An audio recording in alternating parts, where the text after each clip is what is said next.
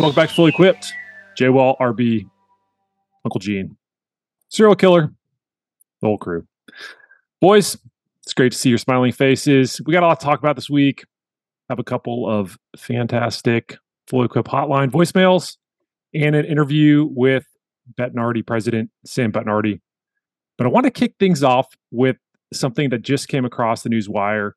It was announced that Karsten Solheim, who is the founder of Ping Golf, is going to be inducted into the into the Sporting Goods Industry Hall of Fame. Now, first off, there are a lot of Hall of Fames out there. I just want to make that known right away. Didn't even know there was a Sporting Goods Industry Hall of Fame, but it has some interesting inductees. One of them, in addition to to Karsten, is uh, Mike Thompson, who's had 40 years at Rawlings, and Rawlings is you know the the baseballs and the gloves. So there are some luminaries on this list, but Karsten, for obvious reasons, I want to discuss this with you. So everybody, I should say everybody, that's not true. Not everybody knows the history of of Karsten Solheim. So Karsten founded Ping. He was building putters out of his garage. He came up with the answer putter, which is, I would say, like a top maybe two or three, maybe number one most influential designs in the equipment industry. Um, also came up with the Ping Eye irons, which were perimeter weighted irons that are you know everywhere in within the industry. But it got me thinking: who would you put on a golf equipment Mount Rushmore? Because Karsten's got to be on there. But who else would you add? I mean, is there anyone more relevant than Karsten? Like that's the that's the hard thing when it comes to this. I mean, uh, the only other person that I could think of from a an, an overall standpoint would be um, Ely, Ely Callaway, which would be one, um, and then also, um, oh man, I, am trying to remember his name now. I just blanked on it. But the, the guy who came up with like the X-ray Titleist golf balls out of Acushnet originally. I think to me, there was definitely a shift in the way that modern equipment technology has evolved because of that. But I think, you know, Mount Rushmore could be Karsten Solheim and others, if I'm being honest, when it comes to golf equipment because of the cavity back and the answer putter and perimeter weighting, basically the idea of creating something that is more forgiving. But uh, I mean, I, I, would like to. I'm I'm going to see this over to Gene because I think he's going to be a little bit more knowledgeable in this than I am, other than like being very complimentary of of Karsten. Well, uh, you know, the first one that comes to mind for me is kind of an interesting one that I don't think very many people know about. Um, and it was a guy named Glenn Schmidt. And Glenn Schmidt was a tool maker um, in Orange County that Dick Helmstetter and Ely Callaway went to, and he was the first one that proved that you could make an oversized metalwood head.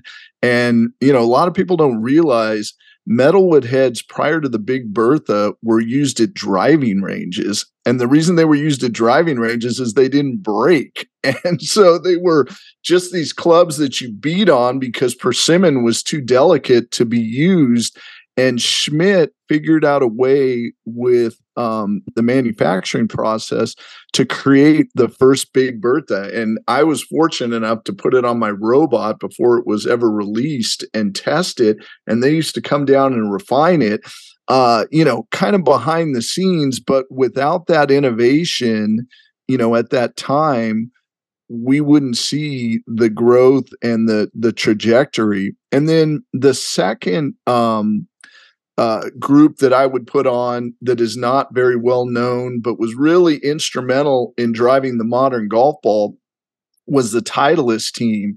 Um, and you had guys like Dean Snell that were working, uh, John Calabria. There was a whole team working to create this solid uh, core golf ball. And remember, everything in Titleist before that was Balata and it was all windings. And so there had been other solid core golf balls out there, but Titleist really took a leap forward with the Pro V1. So if you look at the Big Bertha and the Pro V1, those to me belong on quote unquote the Mount Rushmore Hall of Fame. But what's interesting about them is yes, you could look at Wally Uihlein or Ely Callaway because they were driving the ships. But I'm always fascinated by the guys that were actually getting it done and proving the technology. I love that you mentioned Dean uh, Snell. Because, I was going to say yeah. Snell was yeah. Snell was going to be a, an innovator that I wanted to touch on. I'm glad Gene hit on that. So, what would you guys think about To? Tom Olsavsky? Oh, yeah. Tom's a great guy. Great yeah. guy. And, and I mean, he's brilliant. contributed a ton to the industry. I mean, his time with TaylorMade and some of the innovations that he brought into just modern metalwood technology and I mean, he was kind of on the forefront with movable weight and adjustability and adjustable loft sleeves and kind of designing some of that very first multi-material construction that went into some of the innovation with, uh, like we said, modern metal woods. What would you guys think about that?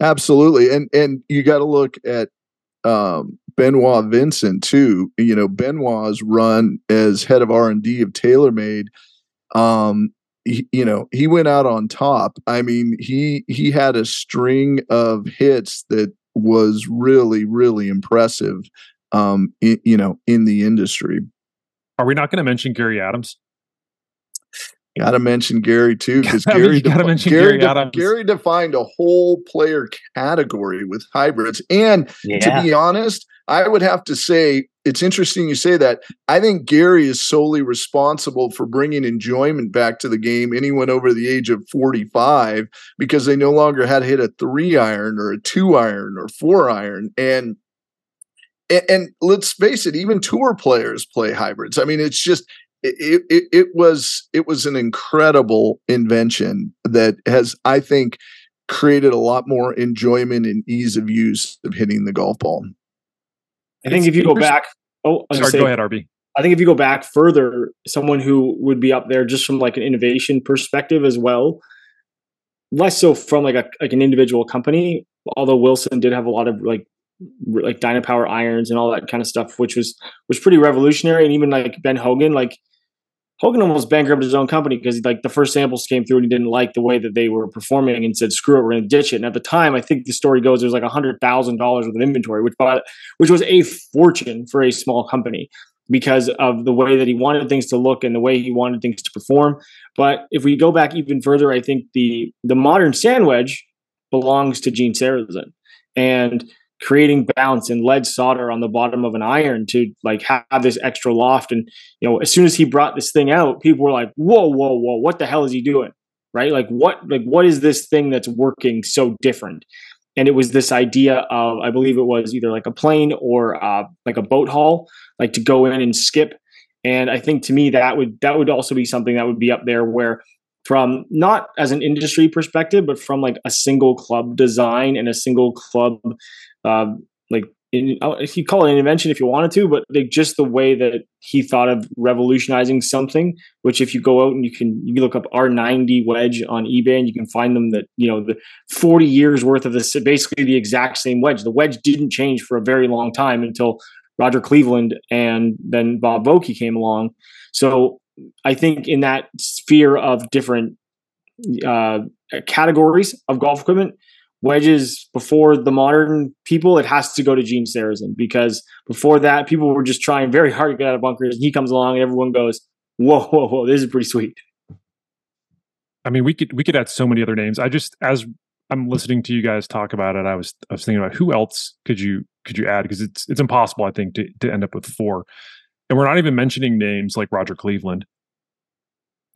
Or yeah, like, I mean, if if you want to go a little bit deeper, I mean, it, yes, there's some like very definite recency bias here, but Mike Taylor, and you could even you could throw Don White in there. I mean, there's there's some great there's some great club makers that that just don't have the same name recognition as a Karsten Solheim, but that doesn't make them any any less important to the industry, and they all had their stamp on the industry.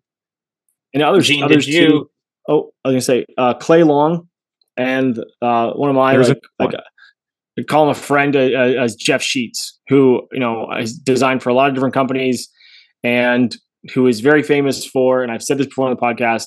The picture of all the, the 50th anniversary Hogan irons that everyone drools yeah. over. Jeff's a great those, one. Those were his. Those were his design, which were done. The masters were done by Mike Taylor. It, that that little Austin area of golf club design and technologies, this little hub down where you are, J Wall. Uh, i would love to peruse the used stores down there once in a while. Uh, we can we should make that a trip. But um, I think that, that, there's another one as well where there's there's a lot of design that doesn't people don't people think about designs they don't think about the people people behind them necessarily but but those are those are two more that are definitely high on my list of people that I would attribute to to great designs of golf equipment. And Gene, I was going to ask you if you ever did any work with uh, Jesse Ortiz. Oh yeah, Jesse. Jesse, you know, Jesse was an interesting one. Jesse had a small little company up in Northern California uh, in the East Bay called Orlimar and had just been kind of bouncing around. And he came out with the first hot uh, metal wood called the Tri Metal yep. or Fairway wood. And it it was kind of the first high launch, low spin uh, option to a driver. And in many cases at the time, because of the CG locations of drivers, even though it was shorter, it was actually longer than a lot of drivers out there. And they went from maybe a four or five million dollar a year company to a hundred million dollar a year company almost overnight in a year or two and really had amazing success and um, yeah they uh, that's another one Kris that kind of redefined it, when i look at kind of Mount Rushmore, like I said, I look and, and all these designers deserve their credit, but I look at did you redefine a category? And to RB's point about Sarazen, uh, to the Pro V1 team, to uh, How about Barney Adams. Barney Adams, yeah. Here's absolutely. a name that probably should have been at the at the top of the yeah, but he he, he he redefined a category, and yeah. so all of these guys in redefining a category of a golf equipment I think that's that's what elevates you. And you know, to circle back, Karsten did that with not only a putter but with irons as well. And so you know he he was instrumental in really kind of creating uh, two um, parts of your bag that so many people are still using iterations of his original designs. I'm just going to challenge. I know we did this last week about like old golf equipment, but I would challenge anyone out there to go find a tri metal and find one of like the super low lofted ones. I had an 11 degree and I think the face was like maybe as tall as my thumb. So we're talking like, you know, maybe an inch tall from top line to sole. You could hit, you could, hit, I had an 11, I think it was an 11 degree fairway. You could hit that thing off the deck and it went like stinking. To Gene's point, like those things by they design, awesome. Like, they were as long as any, almost any driver at the time. And it was unbelievable. And I think actually now, okay, uh, just to let golf know, there will be an expensed hybrid or uh, fairway that I will be buying off eBay at some point in the next uh, couple days once I find one. But uh, it they were incredible. I think they were they were such a cool golf club, and you know they they carried on with the Bobby Jones hybrids. Like th- that was a club when I was um, in like re- selling like retail. People would always come in and say, "Can you get these? Can you get these?" It's like no, you got to buy them. You got to buy them. You got to call the number online. You got to order them. And same thing, like gotta, they were. Got to call they, Jesse you got to call him. You got to call him direct. He'll, I'm sure he'll box him up for you. Just person, like I always think the picture of that too, like those infomercials. People love sparks on infomercials, and I'm like, how much sparks do you really like grinding off the, the, the leading edge of one of these hybrids? But you know, they showed that in the infomercial. Everyone thought it was really cool. Uh, but uh, they were definitely a, a, club that were, you know, they performed as they were supposed to for slow swing speeds and people that needed it. Those are probably one of the highest launching, highest spinning hybrids I'd ever seen. Speaking of infomercials, we forgot a name on this list very disappointed in myself. How about Jack Hamm? I knew you were going to say that. Hammer X, baby. Near Come on. Mountain. Get on board, Gene. Did you see Jack Hamm on the, Jack, on the Mount Rushmore of no golf equipment? Way. His flowing locks. Uh, Jack was a, Jack was, Jack was a client of Jack was a client of mine. He used to come down. Everybody and, was a, has been a client of yours, Gene. And Jack used to go, can we crank it up a little higher? And I'm like, Jack, we're at 120 miles an hour. I think the machine's going to break. This is like, you know, 30 years ago. He's like, just a little faster, please. Can we hit it a little faster? And I was like, please, a little, a little pull. more, please. he's like, he's like, come on, just a little faster. I'm like, Jack, this doesn't have any relevance to anybody that's going to be buying this stuff. I actually like Jack. He was a funny guy, but man, he really liked to swing golf clubs fast. That was his big thing. So anyway, I would say Jack would be on one of those sky lists, like cleaning Mount, Mount Rushmore. Like you know, he's he's there, but like he's not like he's not he's on the wall. He's not like, on the mountain. People are aware of he's the clean, job. He's and, like, like cleaning off of the the bird shit. Exactly. Okay. All right. I, I, see them in use bins all the time. I mean, they they did uh, exist. Also, shout out Tom Stites. I know he didn't mention from Nike, but there's another one as well. I mean, there's there's so many. But there, there, there, so there many, so, so many guys. Yeah, you can't, you can't do, you can't do a, a, proper Mount Rushmore and not feel like you're leaving off like at least ten or fifteen guys that deserve to be on there as well. Anyway, thought it was a fun topic. I want to get into something else. One more. yeah. Just, okay. All right. All right. We, One more. We've mentioned we've mentioned a lot of men. Okay, and I know uh, Louise Solheim. Her idea to remove the W from the answer is the reason it has its name, and I think that that's true. important. I was going to mention that, but I'm glad you did um, I, I, wanted to acknowledge that because I know like we've I, I, just did mention a lot of dudes here, um, but I think you know as far as the name and as far as what has has existed for such a long period of time, I think you know she is definitely someone who is uh, has a relevant place in this as well because it was a family company too. So yeah, that's that's a, that's a really good point.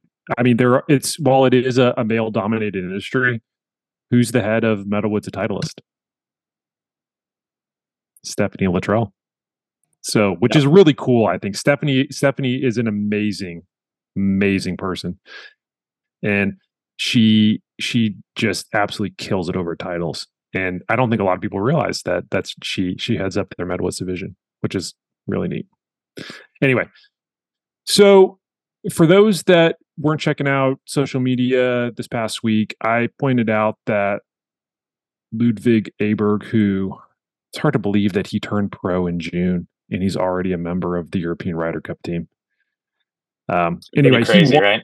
It is crazy. It is incredible. I mean, it, there were some players. Eddie Pepperell, I saw, had mentioned that that including Aberg on the team was gonna was basically gonna break the Ryder Cup system because he he goes against all all the the previous history that says you've got to you've got to be you know a guy with long term success. You you need to have some history. You need to have some buddies in in on the Ryder Cup team that are going to help push for you. I mean, he goes against that. He goes against everything.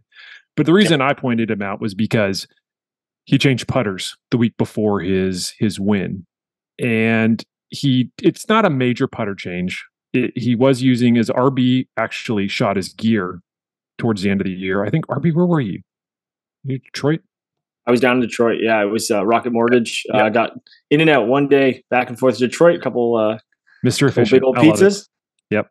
I, I, I, love I love being in in and out in a day, and you can still get a lot done. Anyway, he changed putters.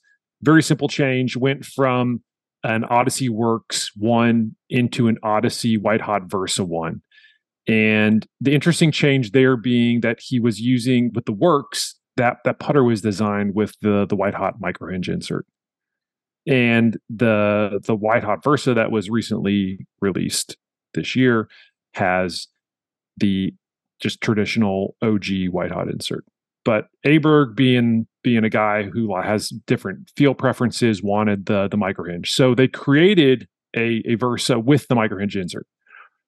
And so I, I posted this on social media, and one of the comments that I got from somebody on social, actually, I'll just I'll call him out. Ryan Leach on on Twitter said, "Yet the ball bifurcation uh, ball bifurcation argument is regular weekend golfers can play the same equipment as the pros." And it's funny how often I will post something about a guy changing into a, a new driver, fairway, irons, whatever it is. And it's a two, you know, I call it tutor only product. A lot of times it is. It's, you know, guys like Justin Thomas, Webb Simpson, RB got photos earlier this year of Cam Young with some new, uh, he was testing out some new Titleist, prototype blades. You've got Aberg with a putter head that you can get at retail, but it's not with the retail insert. And for whatever reason, the, these always elicit a reaction from from the social media commentary. They always complain, yet you know it's they, they say there's bifur- you know there's no bifurcation yet there's two different types of equipment you know we can't get this but the pros can get this and I, I've got to ask you guys, is this overblown? Is it that big of a deal that that Aberg is using a putter with a micro hinge insert that regular golfers can't get? Absolutely. As it, yeah. It's it's it's totally overblown for one simple reason that everybody's missing. And that's is it conforming or not? And the bottom line is all the gears, all the gear that tour players have is conforming. And so it's a matter of marketability. It's conforming, meaning that anybody can play it. And there are sites, not dark websites, but sites where you can go out and oh, buy oh, some of this stuff. where you can go out and pay ridiculous amounts of money for, you know, something that fell off the back of a cart that was, you know, allegedly used by a tour player. But at the end of the day, it's conforming under the rules of golf. So therefore, it's not bifurcation. It's just simply a marketability issue that they're creating this to um, you know satisfy their their tour players but they realize that realistically this doesn't have a market where they can they can sell it as a whole so it, it your your um your readers um or, or commentators are missing the mark that it's not uh, bifurcation. It's just simply they're trying to give a, you know, here's a classic example. Bryson had a driver with four degrees of loft, you know, for Cobra. Now, they Cobra could have sold that driver. That driver was conforming according to the rules of golf, but nobody in the right mind is going to hit a four degree lofted driver. So it's not bifurcation. You can go out and get a driver with four degrees of loft, and you're never going to get the ball in the air. This driver was made specifically for Bryson due to his club head speed, but it also did not exceed the CT limitations, meaning that the ball speed was not greater than 1.5 coming off the club face. So uh, once again, it's not bifurcation. It's just simply they're making products for specific players in order to satisfy them. It's really just a fitting thing. Yeah, hundred percent. I don't. I mean, I see. Here's the, and I, you know, I will this, and again, I think there's there's a bit of a um, like you become accustomed to it, which I think is a big part of it because you know, I've been on Srixon vans and they have different drivers with different like um it's like a different weight setting or something like that, like a front to back weight setting or side to side weight setting or um, anything. Tour any loft sleeve like, like, that. Look at like TaylorMade. Yeah, like they they have they have a tour loft sleeve that that allows those guys to crank the loft down if they need to more than the more than the standard sleeve. Yeah, and I, I just think it, it at the end of the day, it just comes down to like what what is possible as far as fitting is concerned and what is working for individual players. And you know, I've seen a lot of this stuff up close, and you know, once once you try it, I'll be real honest, you're kind of like, okay, like what's the big deal? It's just it's literally the same thing, right? It's it comes from the same factories, and they'll tell you, and they talk to the R and D people. The biggest difference is from a club head to club head perspective, everything's getting checked. Like we go into title, every retail driver is getting the old ding on the club face to make sure it's conforming. Because if some amateur gets it and goes out and wins something, and someone says he's hitting it real far, right? Like they'll be like, "You're fine to go check that." Same with wedges or all of those different things. But Aaron Dill's out there to service players to grind their wedges to a specific like shape or whatever it happens to be, or like they're different drivers or different variwoods with different maybe weight settings just to fit a certain player or hot melt or whatever it happens to be. And once you realize that you as a different as an individual player just to go try something that you know Brooks Koepka had or Hideki Matsuyama had. Well, good luck trying to get any to Hideki's gear, anyways. But what I'm saying is, like, it doesn't matter because once you get fit, the launch monitor doesn't care what the club is. It just declares what, as just as Gene always says, and like you know, Kris and fittings, right? Like, someone comes in, and you're like, well, you're you're you're absolutely optimized with this product here, and it's a retail head, and it, this is the shaft that we offer, and it's sold everywhere. And here's a grip, and you know what? You're you're not going to hit it any further. Like scientifically, it's impossible unless you want to go play golf in the moon or higher altitude or something silly. Like there's no magic pixie dust in any of this stuff. It's titanium, it's steel, it's forged whatever, it's graphite, it's there, and it's just designed to fit very specific players that are at a very high level. Just like you don't get the same slick cars, slick tires from your on your you know Camry minivan or whatever Toyota minivan that goes on the freaking Honda so F1 sick. car. It would be pretty sick, but like good luck trying to drive in the rain. But it's human I, nature to, to want what you can't have. I know, always. I know. It's always.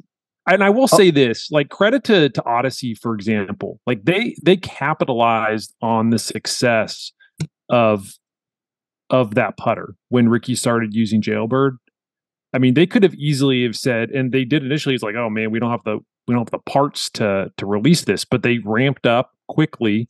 They got those out. They sold them out quickly, and I think that's a great business model for people who complain like this. Is if if a guy like let's say Aberg, uh, let's say he has the winning putt at the Ryder Cup, and then he goes on to win a major with with this you know custom quote unquote Odyssey White Hot Versa One.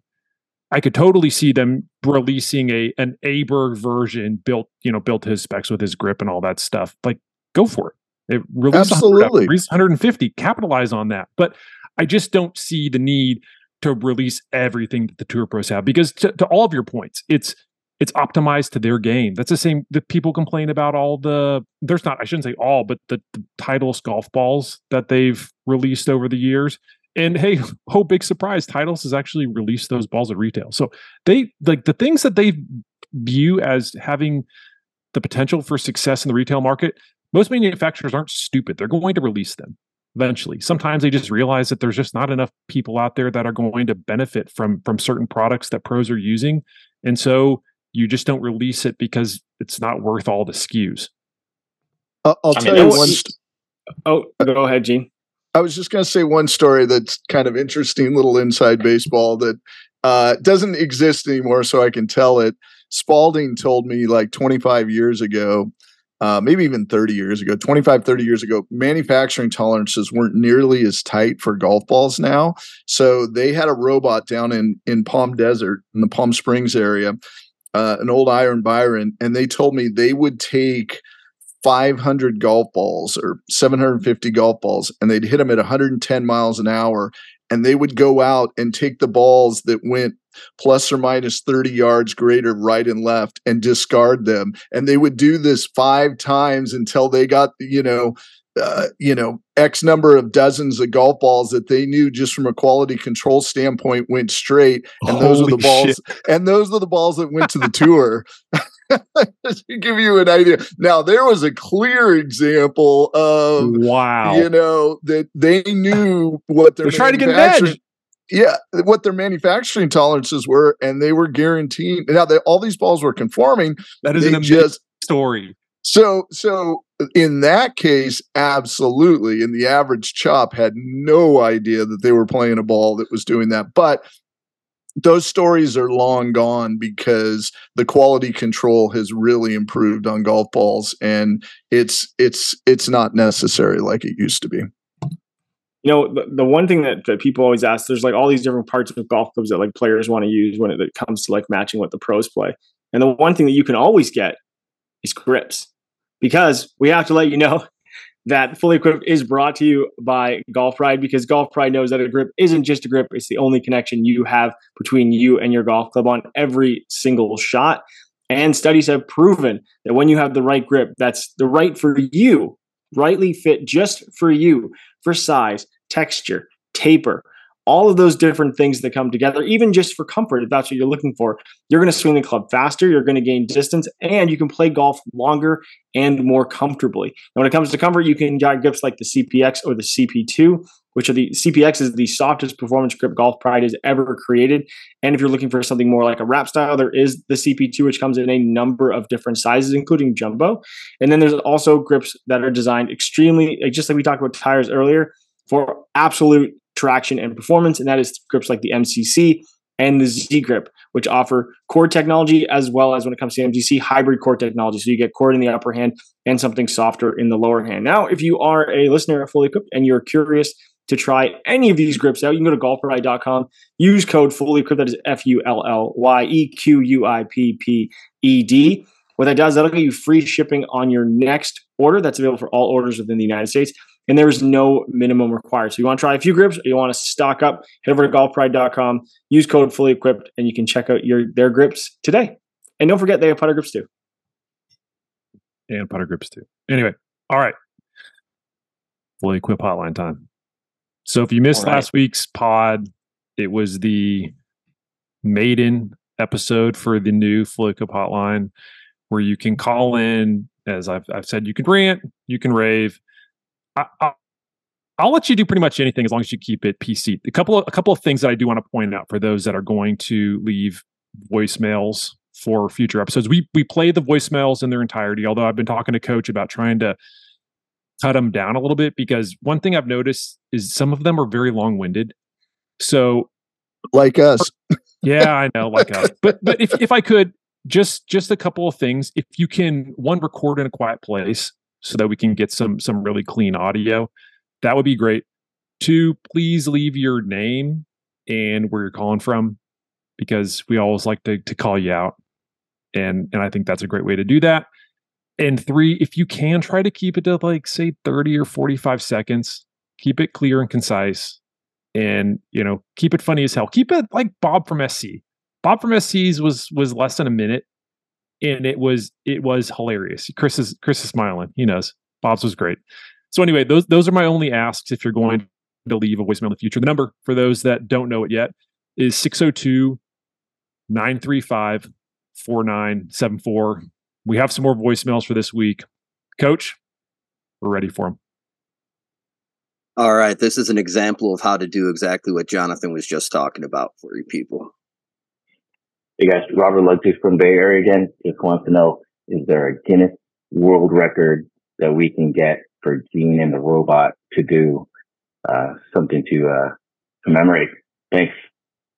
Is there is there something that we can get the robot to do that would get the the golf labs robot in the Guinness Book of World Records. Gene, is the robot even in the Guinness Book yet?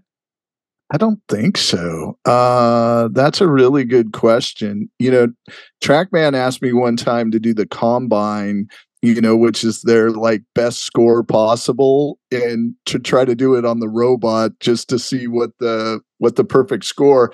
We, you know, we did get a hole in one with five tries, so I think statistically we are off the charts as far as the. Um, I've also got a hole in one in like ten tries on a on a hole, so I think that would be a world record as far as the amount of tries to get a hole in one, but haven't haven't done anything officially yet. We need to do that. We need to do some some video some video footage. We just need to go take the robot out to a hole somewhere in in your neck of the woods and just plop it down and just see how many golf balls it takes to record a hole in one. Yeah, there were those great European PGA ads where you know the guy was there from sun up to sundown, and yeah. we could just show how quickly we just show up, have a cup of coffee, and be out in about five minutes before before we finish the coffee. exactly. We're gonna, we're gonna make that happen for next year. I'm gonna put that down right. on, on, the on the to do list of things that need to happen. You got so, it do we do we raise the bar and do a par three and a par four? Mm. That would be. Mm. I like I like flying objects personally. I like to hit shit that's in the air. So put some stuff up there and give me targets, and uh, let's let's make it interesting. All uh, you know, the washing machine and Rory versus the robot. That was a fun one to try to hit. And the funny backstory on that, we hit it on the first shot into the cylinder. We're talking a washing machine at 150 yards, 75 feet in the air. And it was just random luck, but we hit it in. And Rory turned to me and gave me the dirtiest look. like he he thought no no no joke and i talked to the director afterwards and he he thought he was being like scammed or you know that this was a, a prank type thing and I saw the competitor in him. He dropped 10 golf balls down, and we were supposed to be hitting alternating shots. And it took him 10 shots, but he hit one in that washing machine. It, it, it was so wild to see. You just realize why these guys are elite athletes and, and, you know, apex predators they don't like to be shown up even by a robot. And, you know, he started going after it till he hit one in as well. So it was kind of funny. I love it. All right, coach, Numero dos. Here we go. I don't know if Kris, as a Disney fan, is going to love or hate this one, but um, it, it's got to be up your alley somewhat. Hello, fully equipped. My name is Zachary Ginn. I am a golfer from Richmond, Virginia. So I have a question for y'all and then a hot take. I think about the scene in the Harry Potter movies a lot where Harry gets his wand from Ollivanders. In the scene, he's looking at a lot of different wands, but when the wand finds him, it's like the heavens open up, the whole room is swirling around, and the music hits a crescendo. In association with club fitting, have you ever had a finding your wand moment where the heavens open up and it's like the club found you? For me, the, the greatest Elder wand is the Callaway Apex UW original, incredible, awesome CG, very, very hard to beat, perfect sizing, scoring lines across the face, incredible. So that is my question to you. I love this question. It's so great because I, I would imagine all golfers out there have at least like one club where it just you put it in your hands and you hit it and it felt like it was made for you. So let's I- go. Let's go, boys. What what's that one club? I've I've got to call Mark out real quick because the uh, the Harry Oh, I was Potter waiting for this. reference. Yeah, it's it's not Disney. It's, It's not, not Disney. Disney, It is. Uh, Coach isn't a It's- Disney. Isn't a Disney I, I said he doesn't might. I said he might, as a Disney fan, he might hate it because it wasn't Disney. Okay, fair enough. I thought you well, said it was I'm, Disney. Well, then Kris and I are not listening. Comprehension No, is I- not our strong suit. You, you can't listen to Coach. I mean, he's he's just the voice in the background. He never has a face. He's just that guy. He's like Wilson from Home Improvement. It's like he's there, but he's not really there. So no, Universal, Warner Brothers. Uh, I can say in a fitting environment, uh, we definitely have those moments to where when you find that right combination for a player, the the club really just jumps off the page. So there are multiple times throughout, especially if you're going through a full bag fitting, and I'll even you know kind of disclose this as we get into the fitting. It's we're going to be hitting a lot of shots. This is a marathon, not a sprint. So if I'm telling you after three swings that this just isn't the one, trust what it is that I'm telling you. Let's pull it back. Let's go to something different because when we do find that shaft and head combination that really complements what it is that the player does, it does jump off the page. It separates itself from everything else. So it has to check that box for player of look, sound, feel. And then generally, when it checks all those boxes, it's also aligning for me on the numerics as far as looking for those launch parameters and, and the actual performance results that we want to see in a in a well fit golf club. I think um, if I was to like pick a golf club, like for myself, um, I can remember the first time that the I saw the Ping G10 driver. Uh, rep came in, uh, just was working at a store, and he's like, "Oh, we got the new like G10 stuff," and it was a what was it a G10 nine degree with uh with the Pro Light Pro Launch Red shafts, so like the lower launch Pro Launch shafts. Most people think of the blue, which is the high launch one, but this was like a stock option, and uh, I was like, I was warmed up and I was hitting some shots, and I was like, "Yep, can I just can I order this now?" There was that, and like uh, there was another. What was it? Um, the Adams F11 titanium fairway wood. I had like four balls with it, and I was like, "Can I just order this? Like, I just whatever this is, I want to order it." Saw the shot, I didn't miss one, felt great, everything did exactly what it's supposed to, and I was like, "Yeah, this is great." And I had both those golf clubs, not consecutively, but I had both those golf clubs for a very long time, and uh, I think for a lot of players, I don't think you have to be a good player to, to experience that, whether it be with a putter or a driver or a hybrid or a fairway, whatever it happens to be. There's you're, there's probably going to be some case you're in a fitting or you're just you're just curious and you're trying to golf club out, and you know you're like, wow, that, that, that the numbers are supporting what I think it feels like, and it's it, to be honest, it's easy to make that decision. So uh, yeah, I definitely experienced it before. I think it was four swings with that ping driver, and I was like, yeah, this is great. I'm not going anymore. Whatever this is, nine degrees. Yeah, fine, just order it order it and I'll pay for it when it shows up. Gene, nothing. Nothing. Nope. Gene doesn't know what that feels like.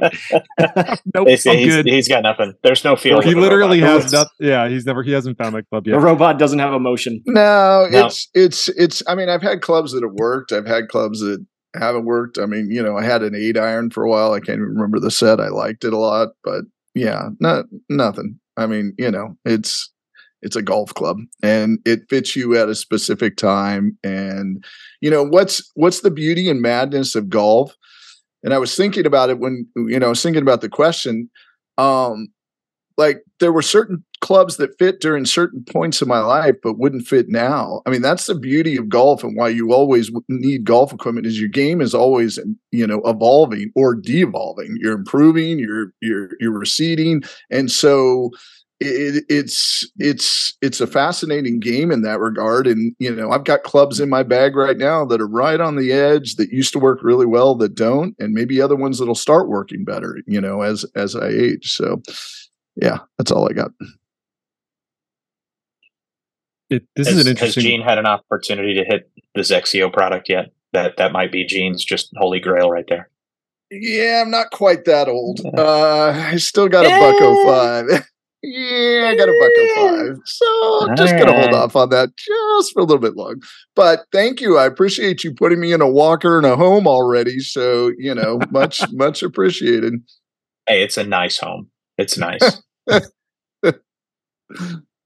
got four walls, maybe a bed. Can't promise you that.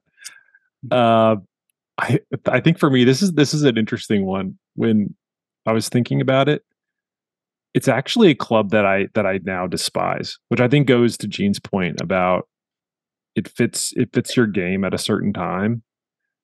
But I would I would say the the Titleist, the 906 F2 fairway. I Probably the last time that I really had a like a club that I loved.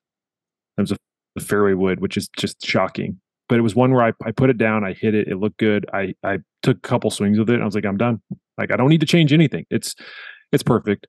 And I haven't had that feeling since, which is is really fascinating because I feel like it's like it's almost like that high that I'm still chasing is trying to find that that sensation. Like I haven't had a golf club like that where I've, I hit a couple of balls. I think the closest thing would probably be like TSI, TSI three, which is interesting that it was also a Titleist club. But TSI three was like the last like the most recent time where I actually remember laughing as I hit a couple like first couple of balls. Like it was just rocketing off the face. And I was like, this is dumb. Like I'm having so much fun hitting a driver. I can remember the last time I had that. So it is a feeling I feel like all golfers are chasing. Like that feeling of being connected to your golf club, but also having fun with it. Anyway. One of the fun dragons to chase in this world. if you're gonna yeah. chase a dragon, chasing the feeling of a well hit well hit shot is uh, is a pretty safe one, I would say. Yeah, 100. percent All right, I think we've got one more for this week, Coach. Correct? Yeah, we got one more that's going to spawn maybe a, a segment within a segment. So we'll just call this question uh, a game of name that putter. Ooh. Hey, this is Drew Palmer from uh, Seattle, Washington over here. I just got done playing around with an older gentleman. It looked like he had some type of odyssey, but it was all backwards putter. So I already know was, putter shafted, and the shaft was on the backside of the putter, and it looked almost like a half pipe with a circle in the middle, and it was all blue, and it was probably, I don't know, six inches long by five inches wide. It was a big old honker, and it was an arm lock too. Why did that lose so much traction? A very unique looking putter, straight back, straight through. Uh, frankly, I found it looked horrific, but I'm interested to know from the technology side what was the theory behind it and why did it all drop off? Well, I can already give you the putter name. It's called the Odyssey Backstrike. I love the description that you gave the half pipe. Yeah. Yeah. It is a very interesting design because that if you've never seen one before, it it looks like it looks like the putter designer got drunk and just inserted the the shaft into the wrong part of the head it, it's such a it's such a strange design, but it, it is, and I'll let you guys talk a little bit more about it. But it's it's inserted in the back of the head and has a specific angle on that shaft for for a very good reason. I, I think for anyone who's listening, the one that he's talking about, I believe he is talking about, is the backstrike marksman putter, which doesn't have necessarily a triple track, but it does have three very distinct lines within the alignment, which is uh, which would be perpendicular or sorry parallel to your to your target line and then has the half pipe or the full like circle U that goes around. Um, I which I think is you know of all of all the putters that have been interesting. I mean, it is actually very similar to something like the the way the putter sits with the toe up is similar to like an Axis One or uh, the the the what's it the the, the lab putters, the LAB putters. Um, so I mean, th- there was some, made a made a, a prototype right. version of this for Charl Schwartzel. For Schwartzel, that's right. For, Schwartz, for Schwartzel uh, a few years back. And drill the mirror, drill the holes in his mirror irons, guy. Yeah, yeah, exactly. I know he, he drills his own holes, which is just like a wild man thing, but I, uh, I love it. It, I mean, it, it had some success for players with, with with like the forward shaft bend and all that stuff, and I mean, shout out well, to, it gets, uh, it, it gets it in place. That's why for people that yeah. are wondering, like it gets that forward shaft lean, like it's built in, and that's why there's that long grip because a lot of guys will rest will rest that grip against their forearm. Um, it sort of creates a little bit like a like an anchoring sensation so in some way, kind of the the way that you have the the wrist lock grips, and it's it's to help uh, you know almost attach it to your arm and and allow for for a little bit more of a consistent stroke while while keeping that shaft in the same position throughout the stroke. Speaking of shafts and, and strokes, I mean the, the, person who won on tour with it, I think, was uh, Tommy Gainey. Um, the, uh, the, the his one and only Mr. Tour Two Gloves himself. Mr. Two Gloves. Uh, I think in uh, addition to a few other things, but I'm not going to get into that on this on this podcast. We'll, uh, we'll we'll leave it at that at the moment. Save that for uh, fully equipped after dark. Yeah, you can. You guys can all look that up if you want. But um, yeah, his his one and only win was with uh was was with a um was with one of those backstrike putters. Not only that, I can just distinctly remember him. Whatever he shot on that Sunday, he was in, in like super early before everyone else had kind of finished that event. And uh, I remember he had won and he was sitting on his flip phone. Now this was not like 1994. Like this was like the iPhone and BlackBerry was very much a thing. okay, and he still had the flip phone. So I don't know. Maybe it was a burner for like you know those those activities you want to keep quiet. He's playing things, Snake, RB. He's yeah, he's playing Snake on his, oh, uh, yes. his, his flip phone. That was a good one. Um, but yeah, that was, was, the uh, only game you could play on those push those flip phones. Push push push push push push was good because it was like the puzzle game. You had to line up all the things at once. But anyways, isn't that uh, just yeah, Tetris? That was, no, Tetris is totally different. You have to like you had to, you had to sequence the way that you would put a push a block into like the thing, and then you'd have to go to the next one and do it. You have to figure it, it was a puzzle game. Um, but I remember playing a lot of that on uh, on a phone in uh, math class. So I'll just put it out there. Uh, but yes, yeah, that, that the backstrike. That's what he's thinking of, and uh, you can find him. I just looked it up while we were because I knew Jonathan knew what it was like right away. For some reason, there's one on eBay right now for like six hundred dollars uh, or nine hundred dollars. What are you an idiot? Who? What the hell? Where are these prices? Okay, you can find them for like 150 bucks. Who is selling these things for six hundred dollars? This is insane. It's only worth what somebody is willing to pay for it. RB, don't forget that. That's right. You only need two customers to create a market, and uh, if you got a market two for idiots it, to all, create a market. Two idiots. Uh, that's how that's how they sell NFL teams to people and sporting teams to people. You just need to find two really really rich people and have them fight over it. Uh, to answer the original question, why did it lose traction? And uh, I would say that anything that gets too far outside of the box appeals to a very limited market. The majority of your putter consumers out there and or putter collectors uh, don't really venture too far away from traditional shapes and traditional designs. So you have a lot of niche type putters that are in existence out there, kind of like the the marksman. To your point, there, RB. It's just a very unique shape, very unique design that doesn't appeal to a very large demographic of player. So while it is effective for the right player, just like any piece of gear, it's uh, it's not something that's going to gain a lot of traction and hold the line for a prolonged period of time. And that's uh, kind of what we're seeing now with these with the long putters. You know, is this a blip on the radar? Is everybody going to eventually transition back into what's been tried and true and worked for years and years and years, or is this something that now as a, I mean, if I can relate it to kind of like the competitive bowling scene, and you had one or two players that came out with the two-handed style and started to absolutely dominate the PBA tour. And now you see more and more of the junior players and high school players and collegiate players coming up. And that's the style that they're emulating because it was successful at the point in time that they picked up the game. So, I mean, eh, TBD on if this putter style is going to stick around and if the the up and comers are going to adapt to it and continue to increase the popularity of it. Last week So, it was like- Formula One. This week it's professional bowling. There you T- go. Well, t- I was gonna say there's two two like tangents on that. One to to relate actually right back to putting would be cross-handed putting seemed very very odd a long time ago, and then Furyk. I mean, it just has continued to work its way into a lot of players, just like normal the way they learn to putt. Um, but it was funny you mentioned the professional bowling thing. I saw a thread on Twitter, I refuse to call it X, it was on Twitter, and uh, it was in the KBL, so the Korean Basketball League Oh yeah, I saw the- this.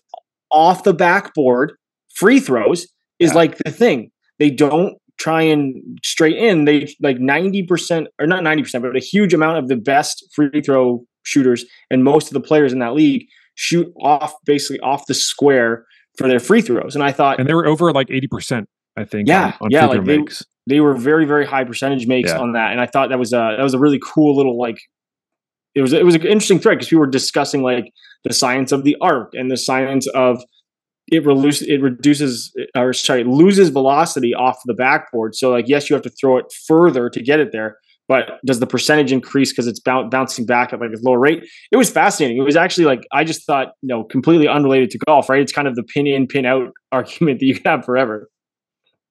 And anybody that that says i mean if you were to look at at the backstrike putter and say oh it's it's extinct. I mean there, there are some guys out there in, in your you know sunday foursomes that are playing one but it's extinct. Like nobody plays that. I would just remind you that the Odyssey Versa Jailbird that putter was released in 2013 and odyssey never re-released it again until Rickie Fowler picked one up. So don't never say never. It could it could have a resurgence just like just like jailbird just like the the long putters having right now. It can happen. Anyway all right so we have an interview this week but i'm going to let rb tee it up because he made the trip to oakbrook illinois Yeah, uh, so it's a it's a suburb of Chicago. Most people are familiar with Chicago. Um, it, to go see Studio B, which is uh, I t- went to go talk to president of Bettinardi, Sam uh, Bettinardi, and we talked about what the studio location really means to the company. They've always had a fitting studio, but it was in the manufacturing facility. It was pretty small, and it wasn't really something that was. It was it was lovely. It was this very cool setup, but it just wasn't something that a customer could come in and interact with the brand. It wasn't. It was it was just this very different space. So they wanted to create this studio where people come in. You could just come in off the street. You can shop for head covers. You can shop for clothing. You can do all kinds of stuff. And uh, I got to be there for the grand opening. It was during the uh, BMW. So Matt Fitzpatrick kind of stopped in and said hello. Uh, don't worry. Sorry, we didn't get him on the podcast, but I had a chance to talk to Sam about putters, putter fitting, the history of the co- a little bit of the history of the company, a little bit of the history of the some of the the symbolism that you see in, in the head covers and all those different things, which I actually found very fascinating, and I because I didn't really understand any of it. And it was just a cool chat about putters, putter fitting, and I really think uh, people are going to enjoy it. So you can uh, check that interview out with Sam. Hope you enjoy. All right, so I'd like to welcome to Fully Equipped Sam Bettinardi, and we are currently at the grand opening of the all new Studio B in Oakbrook, which is just outside of Chicago. And I gotta say, this is an amazing experience. So thank you for having me. But uh, thanks for being on Fully Equipped. Awesome, Ryan. Appreciate you having me. And thank you for coming tonight. This is it's wonderful. Like I have to ask, I have to because I have to start with this because you know it is it is a really cool studio experience. And I think anyone who's in the area should definitely come by and visit it either for putter fitting or just to see like the way you guys have merchandised this space. What has it been like setting up this space, going from where you were in Tinley Park, above basically the manufacturing floor, to here? Right. I think the big the dream of mine was, you know, when I joined the company 10 years ago, we had the studio there started in 2005 and it was by appointment only and 8 to 5 p.m. and there was one person every hour and of course we sold our head covers and hive putters and everything in there, but I really felt that I, I wanted to elevate the brand to a, a whole new level. And I think Studio B Oakbrook really does that. Again, you mentioned the merchandise. I think Studio B Oakbrook gives people an opportunity to come, taste, touch, smell, feel what Bettinardi is all about. Studio B Tinley Park, which has been there since 2005, was putter fittings only. The cool part is you can see the manufacturing floor while you're getting fit. That's the only thing we're losing here. But while you're here, it's just everything is done so right. Everything's done so well. There's two putter bays, there's a wedge fitting opportunity, there's a custom room for people to design their own custom putters. Um, we're just so, so excited to be here. And like you said, this is opening night. Tomorrow we open up, and here we go. So you mentioned something like because the the original studio was on the manu- on the manufacturing floor. A big thing is you guys do a lot of stuff in house. And I was talking earlier. You have this beautiful wall of putter head covers. What has it been like bringing that part of the design process in house as well? Because that was something that, like a lot of places, outsourced before. But to bring that in house and be able to, from design to every single stitch of your head covers, be done here in the United States in your own manufacturing facility. What is that like, and what is that process like for you guys? I mean, it's crazy to even think about because four or five years ago, I never would have imagined we'd ever would have done that because we know metal. Even backing up eight, nine years, I remember asking my father, "Why don't we start making our head covers?" And he goes, "We don't know leather." And it took us a long time how to figure out how to make leather goods, right? Sewing, embroidering, stitching, the foam, the type of leather, the type of threads, the the team, the machines. So bringing that all in house, I mean, anything that has our name on it, I want to be the best. I want to be uh, excellent. I want to be, uh, you know, precision, performance. I want everything to be perfect. So by bringing it in house, we control the process. So I don't have to call a vendor, you know, in a different state, in a different country. I can walk down 15 steps from my office onto the floor and talk to the people that are making the head covers. Hey, I think this green is a little too lime. Let's tone it back. I think this stitch is a little too raised. Let's lower it. I think this thread is a little too gray. So that's been unbelievable, right? Where if you design it on a computer and you send it to a vendor, that's really cool. But being there involved, my designers are very involved in the design process from start to finish. I'm very involved in the design process, start to finish. So just having that that total ownership of the manufacturing has been a huge game changer for us. So looking at that wall, you got me really personally curious. One of the things that I keep seeing is this cat. where does where does that come from? Like what what was the origin of that and like how does that become part of the Bettinardi brand? Yeah, the Fat Cat came about. If you think of a lot of uh, high end people at country clubs or Wall Street, they're called Fat Cats, right? That was a saying way back in the day. Hey, he's a yeah. fat cat, right? So I thought it would be really cool to have a icon, right? A lot of our icons, like our Stinger, our our Betty Bomb, our Windy City Wizard, and the Fat Cat have an icon that's kind of related to these people that are very wealthy and they feel really cool. And the Fat Cat's kind of taken on its own uh, persona. It's very fun. It's got a big personality. And the cool part about the cat is he can do anything, right? So there may be a fat cat drinking a transfusion. There may be a fat cat uh, swinging a club. Uh, driving a so, golf cart, driving a golf cart with the wizard, with the wizard, with his stuff. buddy, right? Uh, so there's so many things, and it's endless in terms of what we can do in the design space. But that was always just a fun saying, like he's a fat cat. Okay, cool. And then turning that into what it is today has been really cool. Now, another part of that is so I, am going to ask you. I'm going to put you on the spot here. Do okay. you have Do you have a favorite head cover? What's the head cover that's in your bag? Um, I have a FAI, which is a first article inspection, so it's a sample head cover, and it's actually a Betty Bomb. So we just introduced the Betty Bomb as an icon probably three or four months ago. So I think it's really cool. It's a white perf leather. Uh, some really cool teal stitching in there. It's a one of one, so it's cool. And the rest of my bag, you know, my nickname's the Wizard, right? The Windy City Wizard, because I get up and down in a lot of places. so I do have some nice Wizard gear on my product, on the head covers, on my putter. But in terms of favorite head cover, probably some of the original tour department products. Um, you know, I'm thinking back to the first one of the first head covers I designed was a double bubble head cover and then transforming that into a transfusion cover and then just kind of get kept the ball rolling with the creative juices. So let's get back to the manufacturing side because I think this to me is is one of the coolest parts of, of what you guys do because looking on the floor there and, and looking at the retail space that you guys have created, everything that from start to finish you guys control.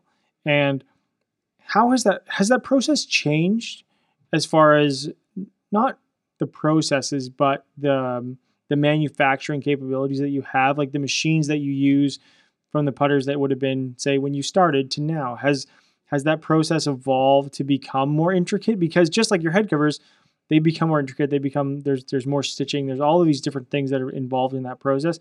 How has that changed to where you are now, where you feel that what you're putting out is really like top of the line, basically? Yeah, I mean, when when when my father started in '98, I think he had eight employees, right, and then that grew to 20 employees, and then that grew to 40 employees. And when I started, there was 45, 50 employees. Now we have 170 employees, right? So when you talk about how things have changed, the process of processes have changed in terms of how we manufacture and how to be more efficient. The machinery, the technology advancements, right, that have taken place. Um, you know, you talked about when my father started the Bridgeport milling machine that was making every putter by hand. It was all handmade. Now there's CNC milling machines. Now we're using 3D printing to prove out a concept. And you saw Matt Fitzpatrick tonight take that 3D print, show Matt, hey, Matt, is this what you were looking for? Yes, it is. Now let's go machine it versus wasting hours and hours in setting that job up, making the putter, letting the machine set, bringing it to Matt. Matt goes, I don't like it. Now we bring it back. To start all over. Yeah. So there's been a lot of improvements in terms of the process and how we make things and making things quicker, making things leaner, making things better quality. And again, you talk about bringing things in house, owning the process is such a big part of what we want to do by securing the best stainless steel, carbon steel, the best leathers, the best threads. So that's that's a big key to me in terms of uh, our whole staff and making sure everybody buys into that. Let's let's do the best, right? Be the best you can be. We want to have everything be the best, and that's that's who we are. So you mentioned Matt there. Matt was here this evening, which which is really cool. Um, how how does the tour influence the way that you guys make putters? Is it is it individualized, just like when someone comes and goes through the Hive experience and goes through that that custom fitting process? It's it's kind of the same thing, right? Like tour players let's say they may be a little bit more precise in what they're looking for and what they're asking for as far as even radius and feel and sound and acoustics and all of those things. But at the end of the day, a putter that you produce for a consumer is exactly the same thing. Right. I mean, I think that you think of the trend this year in counterbalance putters, right? There's the the US Open winner was a counterbalance user. Rickie Fowler switched to counterbalance, right? Both guys in the last group were counterbalance. So now we've been getting requests from tour players and consumers for 400 gram heads, 38 inches. You know, when Matt Kuchar took on the scene in 2013, the big trend was arm lock. Yeah. And then it took off again in 2016, the year they banned it. So there's it always ebbs and flows. So right now, too, the trend is mallets, right? High MOI mallets. That fits right into our Inovai line of putters, which is innovation. So next year we plan on having the most ever Inovai models we've ever produced because mallets are 35, 40% of what consumers are buying nowadays versus blades. Um, so it plays a huge, huge part. And by us having access to the best players in the world, the Kuchars, the Kokraks, the Fitzpatricks, the Fred Couples, uh, Celine Boutier, who's been on fire recently, won the Evian. Yeah, crazy. With, crazy with our putter. Um, we talk to all those players and get feedback and bring that back to engineering and bring it back to milling. So that, that, that brings back to like a very interesting part of this is that – you know, we see this this trend like you see trends, right? You see mallets and, and blades and all this stuff. How has how has it been evolving the way that you design putters? Like looking at the styles and I can think of like, you know, the Fred Couples blade and all these different things. Like are there trends that kind of ebb and flow when you see like the thinner mallets or sorry, the thinner blades into the, the larger mallet styles? Have you always kind of seen like there? I always find it's this weird thing with with with putters, especially right because what I what I tend to tell golfers all the time, and it's kind of the same with wedges, which you guys also do. It's very difficult to hit a 300 yard drive for any golfer, but let, right. let, let alone a professional. But to be able to hit or execute a shot from the sand, or be able to execute a 10 foot putt and be successful at that it's just as easy for a 10 handicap to do that with the right technique and the right tools than it is for a tour player whereas not everyone's going to be able to have the the skill or the technique or the speed or the strength to hit a 300 yard drive so i think putter putting really is that equalizer so for you how does it feel to be able to you know design for those tour players but also bring that same even the fitting element because i want to talk about that here mm-hmm. with your studio bringing that fitting element to players to show them what it means to be properly fit for a piece of equipment like wedges or a putter? It's huge. I mean, there's there's so many people that come in that have come into our studio in Tinley Park and now will come into our studio here in Oak Brook that they leave the same day and they email us or text us a week to three weeks later and they say, I can't believe how many putts I'm making. Thank you so much. Because fitting is everything, right? When you walk into a store, a lot of the putters are 35 inches and the lie is 70 and the loft is three, right? They come in here, they leave at 68, 4, 67 to uh, 33 and a half, 36 and a half. So a putter, the putter is the most personal club in the bag, and it's also the club that you use the most times in golf. You use it 40% of your round, right? 40% Yep. of your shots. So if there's one club that you should pay attention to, it's your putter. So and when you talk about the game's best players and trends, right? Thin top lines, thinner radiuses, wider mallets, right? We've seen a big trend in wider flange designs like our Queen B6, our BB28, um, our SS9, right? That's been a big trend as well. So we're always paying attention to that. And those players, you again, you saw Matt here tonight. He knows his specs. He knows everything about his game. He's been fit a million times. But then on the converse side, there's players that have never been fit, and they're all field players. So there's definitely two sides of it. But I would say for the majority of amateur golfers, it pays dividends to get fit.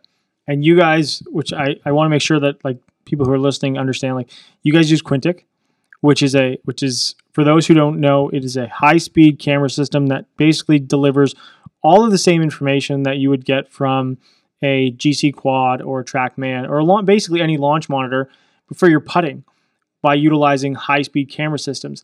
And for yourselves, like again, thinking back even a decade, how has that fitting process changed when you introduce these tools to say, look, you're launching it at this, your face angles at this, this is how you're aiming at a dress, like that. Those processes have become almost, I won't say easier, but it allows your fitters as they go through that process with the golfer to really dial it in to a point where a couple years ago it really wasn't possible. Right. I mean, we started our system with a, a proprietary system with V1 with a four camera system and a live loft board. And we still use V1 now here in Oak Brook in both putter bays, and we also have Quintic. So we'll start people out the fitting with V1, which gives you a great visual. Quintic, if you throw out the wrong person, is going to scramble their brain, right? yes, That's why there's we a lot of information. there's There a really lot is. of data. There's a lot of information, and our fitters do an excellent job of explaining that information. So we typically start everyone with V1, and then we validate that data with Quintic.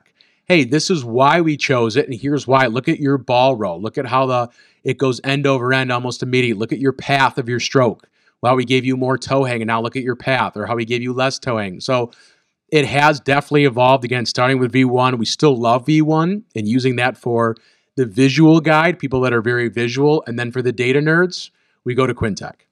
I think that's the other part of this too, which which applies to putting, but also just the full swing of things. Especially again, you guys do wedges, which is very important when we talk about bounce, grind, creating spin, creating all these different elements that allow someone to perform, even when it comes to gapping as well. But the ability to communicate, and I think that's what you guys do really well. I've seen that to me is the is the the telltale sign of a great fitter. Anyone can look at numbers and give someone a product mm-hmm. but to be able to communicate I'm, I'm i've been out on tour talked to dave and just to like have him explain to golfers like what a putter is designed to do i think is a huge part of the process. And you guys have a, a whole line of putters. So let's let's talk about the line really quick. The line and kind of how they are segmented for each player Yeah, so in our line we have the the Studio Stock series and the Queen Bee series, which were brand new for this year. The Queen Bee series is very elegant, very charming, very refined. They're they're, they're just gorgeous finishes on the putters, and they have our uh, mini honeycomb face milling, which is a more firm face and classic Bettinardi, right? You have our Studio Stock series, which is more tour inspired, right? You have tighter top lines, you have thinner radiuses out on the heel and the shoulders. Uh, the face millings are roll control face milling, which was directly inspired from Matt Fitzpatrick's face on his putter. Um, great, great heads. In the BB series is classic Bettinardi. That's been the, the series that's been around since 1999. More traditional, your BB1, your BB8, your classic heel toe answer uh, weighted blades. mallet style, and then you go into the Inovai line, which stands for innovation. So you have your high MOI style, your stainless front piece, your aluminum back. So you're able to get creative with weight displacement and CG.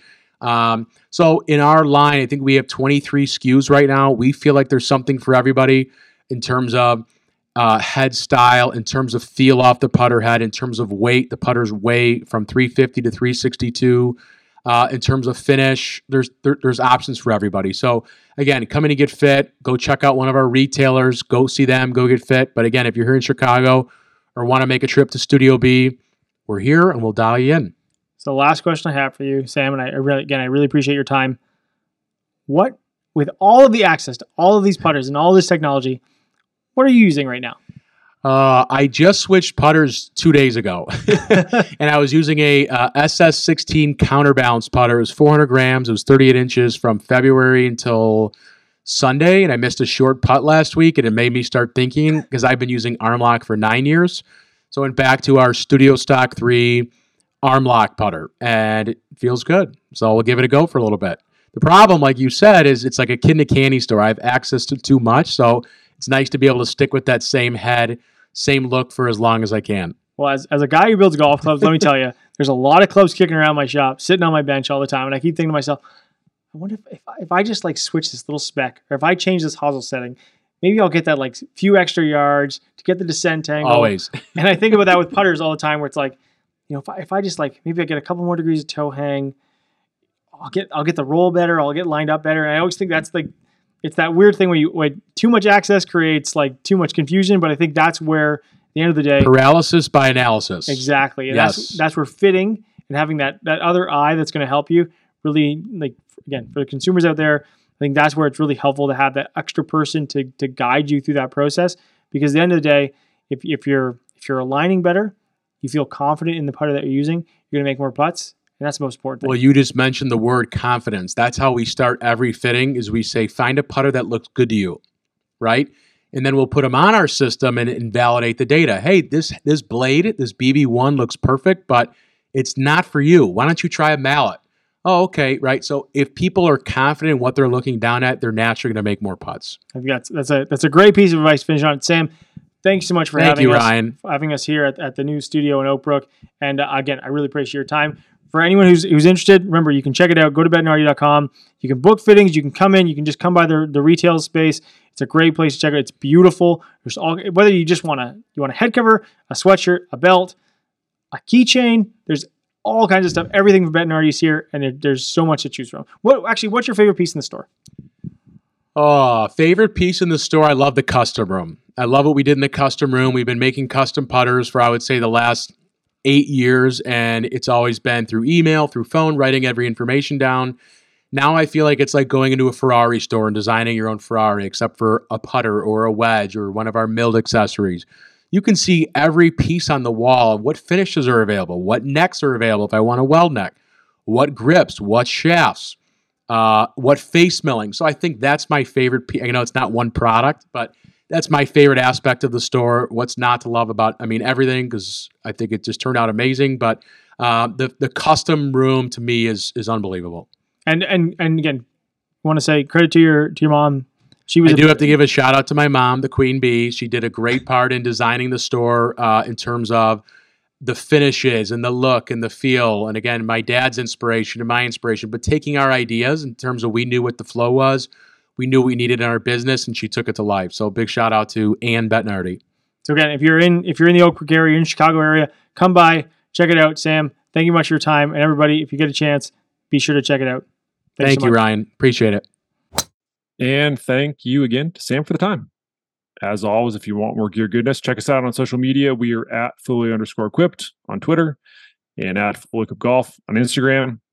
And if you want to leave a voicemail for the newly minted fully equipped hotline, that phone number is 602 935 4974.